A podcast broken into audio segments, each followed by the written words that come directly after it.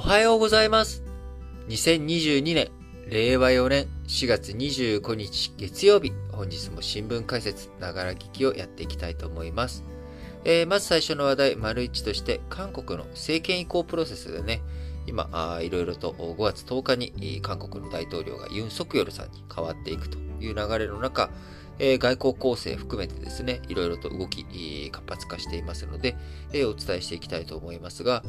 えー、まず、日本ですね、えー、韓国からの政権、えー、政策協議代表団、えー、こちらが昨日24日から訪日をしております。日本にやってきたということで、えー、岸田文雄首相に宛てたユン・ソクヨルさんの新書、えー、お手紙、首相宛てのね、お手紙を携えているということで、えー、今週木曜日28日まで滞在の予定であります。えー、その滞在期間中にはですね、林義正外務大臣や与野党の国会議員と会って日韓関係を立て直し策などについて協議するということですが、えー、今回の代表団の団長であるチョン・ジンソク国会副議長、えー、24日、インチョン国際空港で記者団に対して、えー、韓日、日韓と日米韓の協力関係の正常化は、北東アジアと世界の平和に大きく寄与すると語ったということで、えー、その前日にあたる23日にユン・ソクヨルさん、え、今回の団長であるチョン大長らと会った際にですね、え、日韓関係の発展のためには首脳間の信頼回復が重要だと述べたということで、え、新政権側が代表団を派遣するのは米国に続いて日本が2カ国目ということで、え、この代表団の中には日本に人脈を持つ国会議員や元外交官、専門家ら、え、7人で構成されているということですが、まあ、日韓関係ね、今、まあ、えー、非常に冷え込んだ状態になっておりますけれども、まあ、その大きな要因としてはですね、えー、やっぱムン・ジェイン大統領、現大統領、まあ、もう少しでね、前大統領になりますけれども、えー、そこで、えー、こう、日韓合意、慰安婦問題とかのね、不可逆的な日韓合意を、が、保護にしたと、事実上。いや、あくまでも自分は大切にするつもり、それが基本であるよと言いながら、えー、国際法でのね、条約でのお約束事を国内法でのね、えー、保護にするっていうような、まあ、そこで、えー、司法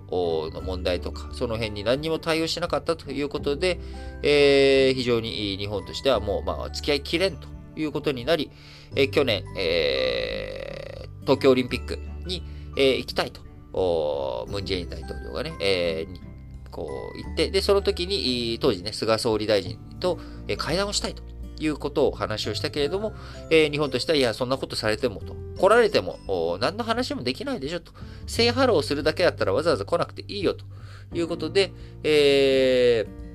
ー、こう、来ることが、結局ね、流れてしまったということになりましたが、えー、そういったね、状況の中、まあ、今回の代表団、えー、こちらとね、えー、岸田文雄首相、本当に面会することになるのかどうかという点、こちらがね、非常に注目かなと思っております。えー、またアメリカに対しては韓国、バイデンアメリカ大統領と韓国のユン・ソクヨル次期大統領、5月21日にソウルで初の首脳会談に臨む見通しとなったということで、えー、バイデン大統領、こう、日本にね、あのー、5月下旬にクワッド、えー、こちらに参加するためにやってくるということですけれども、その前に、えー、韓国の方に行って、ソウルで初の首脳会談、初訪韓をして、その後、えー、日本にやってくるという手はず、手順で行こうという考えに今なっております。えー、なのでね、えー、初来日の前に初訪韓という順序にはなりますけれども、まあ、ほぼ同時に、えー、日本と韓国という両国に、えー、バイデン大統領やってきて、えー、しっかりと日米、米韓、えー、こちらの同盟の強化を確認していく方針だというふうに見られています。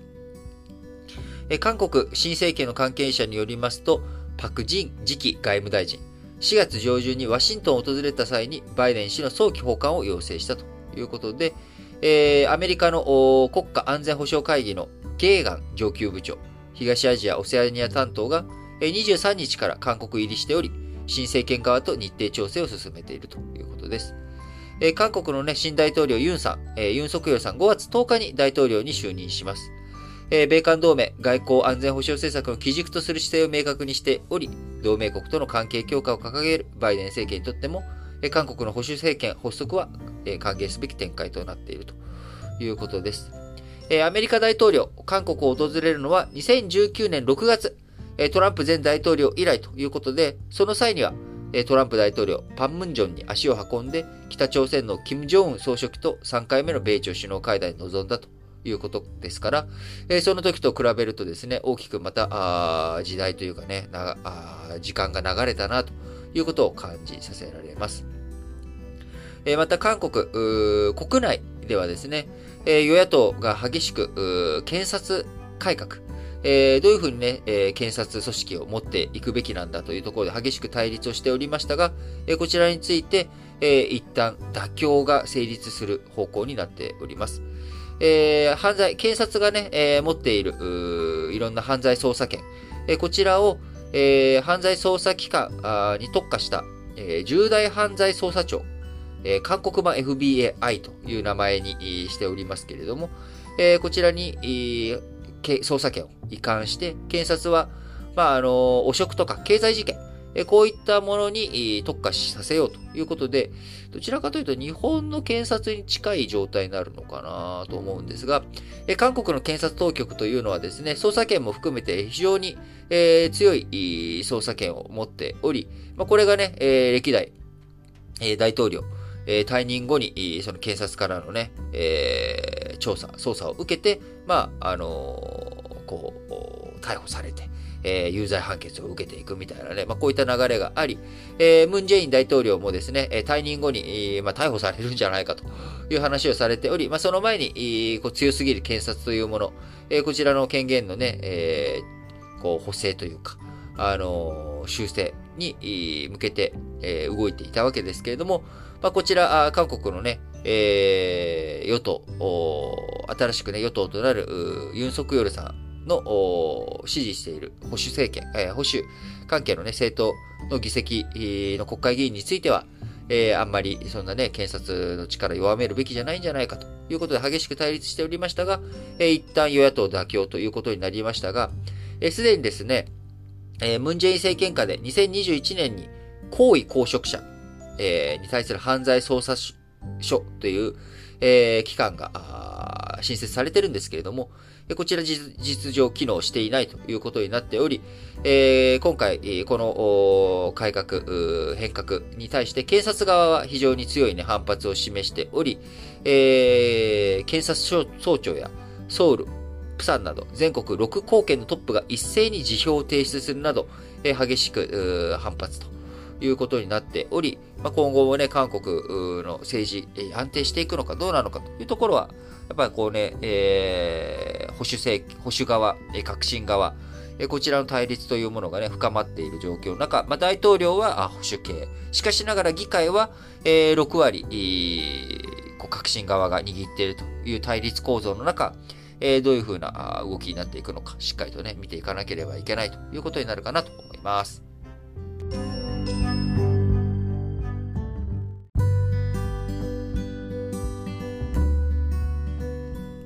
はい。続いて、丸2の話題としまして、えー、東南アジアのね、脱炭素に向けてどういうふうに、えー、金融支援、えー、をしていくのか、資金支援をしていくのかということで、えー、三菱 UFJ 銀行がですね、アジアや欧米の銀行など計18の金融機関と、えー、仕組みづくりを検討してきたということで、えー、脱炭素への移行時点でもね、資金面で支援する事業に乗り出していくということです。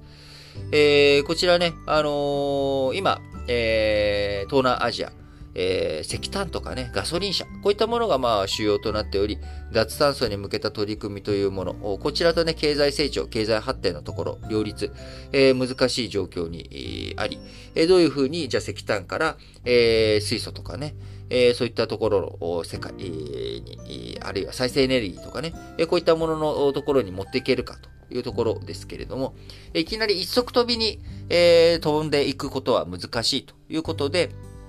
どういうふうに移行していくのか。あこのあたりについても資金面での融通を聞かせられるようにしてあげようということを考えているわけです。えー、昨今ね、あの、この新聞解説ながら聞きでも、まあ、欧州の方での取り組み、えー、石炭とかね、そういったところへの融資、投資、しないよというふうに言っている投資家とか、あるいは金融機関、え、新規ではもうやりませんというような発言、えー、声明、えー、そういったものがね、出てきており、えー、そうなってくると、じゃあ、え、東南アジアとか、どういうふうに資金ね、調達したらいいのと。え、いや、もうね、天然ガス、あ、天然ガスじゃないや。あの、再生可能エネルギーとか、え、そういったものに投資したらいいじゃないかと。言われても、えー、今あ、そのね、技術レベルとか、その金額面とか、あいろんな経済負荷とかを考えると、東南アジアとしては、えー、いきなりね、一足飛びに再生可能エネルギーをフル導入していくっていうのは難しいと。えー、じゃあ、その間の段階をね、突っ飛ばすことなく、えー、こう、CO2 とか排出されるんだけれども、石炭火力と比べれば、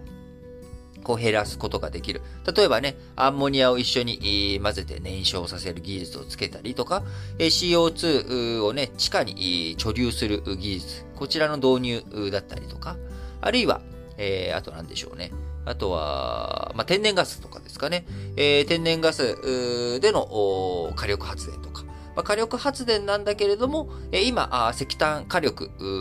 よりも、えー、CO2 の削減量がね、え、望める、見込める、そういった火力発電。これだったらいいんじゃないのとか。えー、そのね、最終的な段階、えー、最終的に、あのー、再生可能エネルギーを使っていく CO2 排出をゼロにしていく上での過渡期の技術、過渡期の状態、それに対しても、しっかりと資金の融通ができる、資金支援ができるような体制を整えようということを、今、三菱 UFJ 銀行とかがね、やっているということです。単に環境に優しい技術、これだけをね、リストに乗っけて、それだけに投資するよ、融資するよっていう体制では、あとてもじゃないけど、東南アジアの実情、難しいということになっていき、最終的にどういうふうに脱炭素に移行していくのかということ、この時期の目安も含めて、しっかりと盛り込んでいくことで実効性を高めていくと。製造現場での燃料の脱石炭化や石炭火力発電所の廃炉、CO2 を回収して地下に貯留する技術なども含まれているということで、金融機関、近年投融資先の脱炭素化の取り組みを株主らから厳しくチェックされるようになってきてしまっており、脱炭素につながる技術をしっかりとリスト化してですね、これは融資可能な技術だよということを示すことで、東南アジアを中心に投融資の拡大につなげていきたいということです。脱炭素に向けたね、EU での厳しい枠組み作り、これはまあ、あの、先進諸国とか、できる国は、それを目指してやっていけばいいけれども、え東南アジアとかね、新興国の実情というもの、こちらを無視したあ枠組みになってしまったときに、え新興国と先進国、えこちらでのね、え亀裂が強くなってしまう。脱炭素に巡る。そうなってくると元も子もなくなってしまうので、え日本のね、銀融機関である三菱 UFJ 銀行としては、えー、しっかりと環境負荷低減につながっていく取り組み、これをね、もう少し実践的にやっていこうよという、まあ、こういった取り組みということになっております。やはり、あの、脱炭素、えー、世界でね、えー、CO2 の、えー、排出量が多いのはやっぱり新興国ということになっておりますが、やっぱりそれの前にね、えー、先進諸国が CO2 を吐き出しまくって経済成長して、えその上で今、脱炭素というタイミングに移行してきていることを鑑みたらですね、やっぱり新興国にとっても、えー、いや、脱炭素しなきゃいけない、それは分かっていると。えそうしないと一番ダメージを受けてしまうのもですね、あの、アフリカの沿岸部だったりとか、えー、東証部とか、えー、新興国、発展途上国が、あこのね、かえ、あのー、海面のね、上昇だったりとか、あ異常気象、えこういったものの被害を受けていくっていうことになるから、脱炭素の課題というものは新興国、発展途上国にとっても、えー、対応が必要不可欠なものではあります。えただ、差はされながら、じゃあそれと経済成長どういうふうに一体化させていくのという取り組み。えこちらにはね、やっぱり先進国とは違った事情も存在するということで、えそこの溝を埋めていく。えそれがやっぱ地球全体でね、あのしっかりと対応していくために大切なことなんだなと思います。そのためにも必要なのは資金の融通だと思うので、え、その資金の融通の枠組み広げていく、こういった三菱 UFJ の取り組みというものはですね、え、東南アジアとかの利益に資するだけじゃなく、え、日本にとっても、そこからね、じゃあいろんな技術支援、え、資金支援だけじゃなくて、え、技術支援とか、いろんなサポートをしていこうとか、あそういったことにつながっていくと思います。えそれはね、技術立国を目指していく日本にとっても、え非常に大切な流れになっていくと思いますので、まあ、やっぱりね、え金を出さずに口だけ出すっていうのが一番、こう、立ちが悪いですよね。えー、なので、えー、お金も出す、口も出す、えー、そして、えー、しっかりとね、仲間づくりをしていくっていうこと。えー、ただ単に口を出すだけじゃなくてね、その国にとって一番良くなるような形で、えー、協力関係を結べていけたらいいなと思います。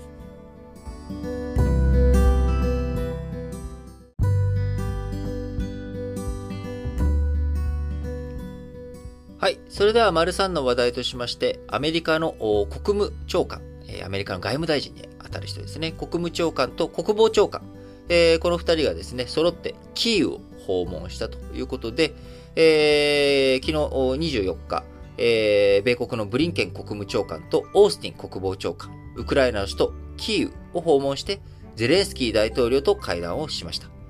ウクライナ大統領顧問の話として、ロイター通信が伝えております。大統領、ロシアの侵攻に対する反撃能力、こちらをね、高めていくために、米国からの一層の武器支援を求める見通しということで、2ヶ月前のね、2月24日からロシア軍によるウクライナ侵攻、開始されて以降、アメリカの閣僚が訪問する。しかも、アメリカの閣僚の中でもですね、一番こう、行為に当たるような、国務長官、そして、あの、国防長官ね、今一番この、ウクライナとしては、あまさに、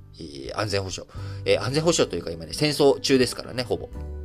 あの、えー、ほぼというか戦争中ですね。えー、戦争中の、あの、僕なんで今、戦争中っていう言葉に、えー、ちょっと、書き括弧をつけたというとですね、あの、正式には、え宣戦布告的なことはされていないっちゃいないみたいなね。えー、こういった状況だったかなというふうには思うんですが、まああんまりね、もう形式云々言う話でもないですし、これを戦争と言わずして一体何を戦争と言うんだというような状態になってしまっておりますが、えー、まあこういった状況の中、あアメリカからね、えー、国務長官と国防長官がウクライナにやってきたということで、まあ、あの、イギリスはね、ジョンソン首相が直接キーウに、イギリスのね、政治のトップが乗り込んで、えー、ウクライナのゼレンスキー大統領と一緒に街を歩いたりとかしてますし、えー、EU 大統領もね、あのー、ウクライナ訪れてたりとかする中、まあ、アメリカは、えー、ロシアとのこう対立深くなりすぎるっていうことに対して、ある一定の距離感を保とうという状態。えー、ただその一方で、えー、ウクライナの、ウクライナがね、自分たちで自分たちの国を守るということ。これはね、全面的に支援するよということで、えー、ウクライナ、ロシア軍が東部ドンパス地方や南部の制圧に向けて今、攻勢に乗り出してきているのを受けて、えー、長い射程のですね、重火器や対空砲、空からの攻撃をね、えー、地上から、あこう攻撃することができる対空砲や、えー、戦車を含む装甲車両といった大型兵器の迅速な提供を求めていると。いうことで、えー、こうね、経済制裁、今、アメリカとかヨーロッパ、そして日本も、えー、含めてやっていますけれども、えー、なかなかロシアに対して、えー、こう、ガツンと効いていない。えー、なぜなら今むしろですね、えー、穀穀物価格の上昇とか、ああるいは、えー、あれですな、あの、穀物価格の上昇とか、エネルギー価格の上昇で、むしろ経済制裁を受けて、経済的にダメージを受けているのはですね、えー、ロシアのみならず、返り血を先進諸国浴びているというような状況になっています。えー、古くはですね、ナポレオンによる大陸封鎖。えー、イギリスをね、締め上げてやろうということで、えー、フラフランスがね、ロシアとか他の国々と一体となって大陸側を封鎖して、えイギリスと貿易しちゃあかんよということをやっていた。え、ところが裏側でロシアがあイギリスとね、貿易をやっていたということをキャッチした、えー、ナポレオン、えー、ロシアにね、ガツンとちょっとやらせない、あのー、しっかりと自分たちのね、言うことを聞かせなあかんということで、え、ロシア遠征したところ大失敗をして、その後のナポレオンの政権が、ナポレオン帝国が崩壊していくということにつながっていくわけですけれども、やっぱり経済制裁ね、こちら側が仕掛けていって、えー、そしたらね、あいつら、厳しくなるだろうというふうに仕掛けていっても逆の目が出るっていうことはね、えー、歴史上ままあるわけで、えー、こういった状況の中、アメリカ、えー、先進諸国、ロシアを本当に締め上げ切ることができるのか。えー、なかなか賛同してくれる国もですね、え欧米先進諸国以外、その周辺のね、シンガポール、韓国、オーストラリア、日本とかね、えー、こういった国々以外では、なかなかインドとか中国とかのらりくらりと、えアフリカ諸国とかも、むしろ今、あ厳しい状況の中で、経済的にね、厳しい状況の中で、えロシアとの関係性を求めるようなね、えー、国々とかも出てくるかもしれませんし、え中東情勢になって、え悪い影響を波及しているということになる。経済制裁が必ずしも、えー、一枚岩にはなれないという状況。これなんかね、ナポレオンの大陸封鎖に今近しい状態になってるんじゃないのかなっていうところがありますが、えー、そうなってくるとなかなかウクライナに対するロシアからの攻撃、えー、そういったものが収まっていかないということになってしまう。え、そうすると、ウクライナを守るためには、あ当面、え、軍事支援、え、こちらがね、欠かせないということになっていき、え、アメリカから、え、ウクライナにはですね、地対空ミサイルのスティンガーと、えー、蛍光型の対戦車ミサイル、ジャベリンとかですね、えー、こういったものをどんどん渡していくということになっておりますが、えー、なかなかね、どういうふうになっていくのかというところをしっかりと見ていかなきゃいけないかなというふうに思います。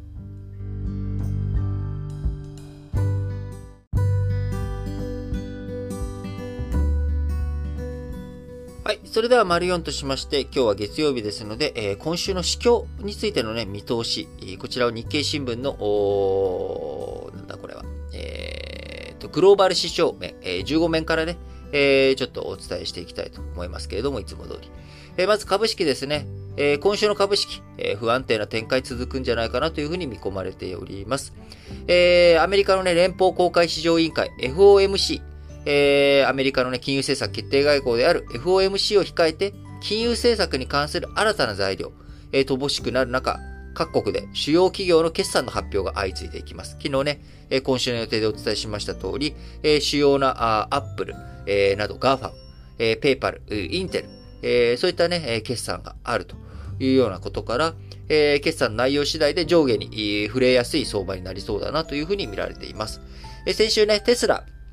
え非常に好調な決算発表をなされておりましたけれども、えー、他のね、企業、アメリカの大手企業など、えー、こういったものがしっかりといい決算を出していけるのかどうか、あるいは、市場のね、予想よりも決算内容が下回るということになると、うん、やっぱり先行き不透明、えー、そしてね、金融環境、金融政策もね、どうなるかわからない。え、そうなってくると、金利が高くなる前に、え、今のうちに株売ってしまって、え、借金とかね、え、借り入れ、え、返してしまった方が一旦いいんじゃないかというふうになると株価が下がっていくということになりますので、えー、一体ね、どうなっていくのかというところですね。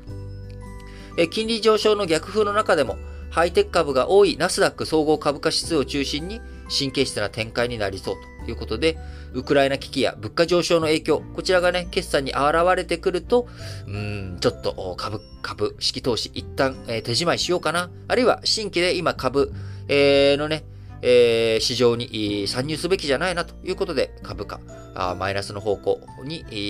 ー、強めにマイナスの方向性かなというふうな気はしますね。えー、決算のね、内容次第では、まあ、上がっていくところもあるかもしれないですけれども、うん、まあ、企業ごと、企業別にね、決算の、その、えー、株価の動きというものは違ってくるのかなというふうに思います。えー、金利ですね。えー、金利についてはやはり今週の債券市場、注目されるべきは、日銀の金融政策決定会合。こちらがね、27日から28日、水、木と予定されております。えー、市場では日銀が現在の緩和政策、修正するんじゃないかと。えー、このまんまね、金融緩和し続けるんじゃなくて少し、緩和政策をね、変えていくっていうような観測もありますけれども、え、基本的な枠組み、維持し続けるだろうというふうな見方が強く多くなっております。えー、日銀20日以降に国債を無制限に買い入れる連続差し値オペ。こちらをね、続けて金利上昇を抑える姿勢を鮮明にしていることから、えー、僕もですね、あんまり大きく方針は変わらないんじゃないのかなっていうふうに思っています。えー、長期金利、えー、多分ね、0.25%をここら辺でね、頭打ちさせていくっていう方向性。変わらないでしょうし、そうなってくると、まあ、アメリカのね、上昇、金利の上昇が一服感が出てくれば、え、この後ね、為替の話ですね。えー、為替についても円安の流れが、あ一旦止まり、落ち着きそうかなというふうには見られますが、えー、これもね、えー、来月の5月3日から4日に予定されている FOMC、えー、こちらの動き次第ではですね、あのー、どうなってくるかということになります。えー、今、えー、5月3日から4日、FOMC を控えていて、参加者、FOMC のね、金融政策決定会合に参加する人たちは、金融政策に関する発言ができない、ブラックアウトと言われる時期に入っています。えー、なのでね、えー、ここでは5月3日から4日までの間、金融政策については、えー、不透明、えー、暗闇の中手探り状態になってしまうということになりますので、えー、まあ大きな動きというものは出てこないのかなと。えー、その後、発表がね、5月3日から4日ですので、日本のゴールデンウィーク中に、えー、FOMC の結果次第によってはですね、えー、ゴールデンウィーク明けの市場、どうなっていくのか。まあ、あの、5月6日金曜日がね、一応平日ということで、ここで市場は開きますので、えー、このあたりで、えー、大きな動きがあるのかというところが注目になってくるかなと思いますので、まあ、今週よりも来週がね、あのー、注目というところではありますが、先ほど申し上げました通り、日本は4月27日から28日、今週にね、金融政策決定会合がありますので、えー、ここら辺で、えー、円の流れ、動きがどうなっていくのかというところが注目ポイントかなと思います。えー、そして最後、商品市況ですけれども、えー、今週、原油価格、上値の重い展開。まあ、上値がね、あんまり上昇が止まる、天井のところに来ているかなというような、えー、予想になっております。えー、今週発表が予定されております、アメリカエネルギー情報局、EIA の週間の石油在庫。こちらがね、減れば、需給の引き締まりが意識されていきますが、えー、最も新型コロナウイルス拡大に伴う中国で、えー、上海市のロックダウン。えー、ここでね、石油需要の減少も意識されているところから、まあ、あんまりこう、高くなりすぎない、下がりすぎないというところかなというふうに思われております。えー、一方、えー、穀物についてはですね、ロシアが侵攻したウクライナでの作付け、こちらの減少観測が支えとなりそうということ。えー、また、トウモロコシ、世界最大生産国の米国でガソリンに混ぜるエタノール向けの需要が一段と伸びるとの思惑から、あこちら穀物についてはですね、えー、値段上がっていく方向なんじゃないのかなというふうに見られています。また、銅など非鉄金属の価格、こちらも大需要国である中国の都市封鎖影響しそうということで、工場など稼働が停滞すれば、まあ、価格がね、えー、ちょっと下がったりとかする方向に行くのかどうなのかというところで、まあ、穀物以外についてはですね、あの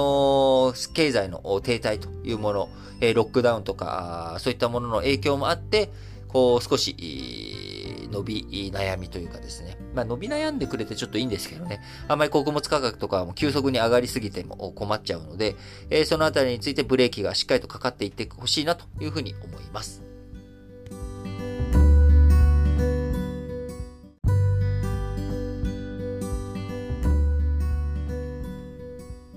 それでは、いつも通り丸5、最後、主要5種の社説を紹介して締めくくっていきたいと思います。え、朝日新聞、世界経済減速、ショックの偏りを防げ。最も懸念されるのは新興国や途上国への影響だ。資源の輸出で潤う国も一部にあるだろうが、穀物や燃料の高騰は貧しい国々の社会不安につながりかねない。朝日新聞もう一本は、観光船遭難。尊い命なぜ失われたということで、これね、やっぱりこう、我々も反省しなきゃいけない部分多少あるなと思うのは、訪れた人が、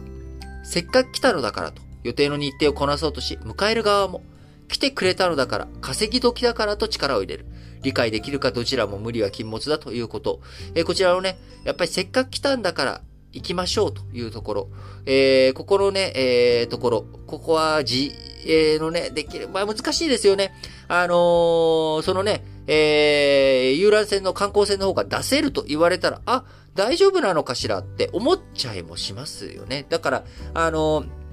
ー、今回の件に関しては、あの、別に、訪れた人が悪いなんてことを一言も言うつもりはないんですが、えー、我々のね、えー、感情のところでせっかく来たんだから無理してでも見ようとか、場合によってはね、なんで出ないんだよっていう声を荒げるなんてことがね、あったりする、えー、場面もあるかもしれませんけれども、えー、安全、第一ということ。こちらのね、意識、やっぱりしっかりと持っていかなきゃいけない。あせっかく来たんだから、あ残念だけど、またあの機会にしようということね、こちらも大切なんだろうなというふうに思います。えー、毎日新聞。広がる遺伝情報の利用、差別生まぬルールが必要。遺伝情報の取り扱いには慎重を期さなければならない。欧米や中国、韓国、豪州、オーストラリアなどは、えー、豪州ですね、オーストラリアなどは、遺伝情報による差別を禁止し、医療以外での利用を規制する法律を定めているが、日本にはないということで、えー、ゲノムね、えー、医療、えー、それでね、癌になりやすいとか、いろんなこと、自分の、ね、なりやすい病気とか、そういったものが解析することによって分かっていく。えー、それが逆にね、結婚とか、あそういった差別につながっていかないように、えー、していかなきゃいけない。えー、わかる、未来がね、分かってしまうからがゆえに、えー、避けることもできる。その避けるところが、あもっとね、えー、手前のところで避けちゃう。もうじゃあ最初からこの人とは関わらないようにしましょう、みたいな。こういった差別を助長するようなね、えことにならないようにしっかりとルールが必要だなと思います。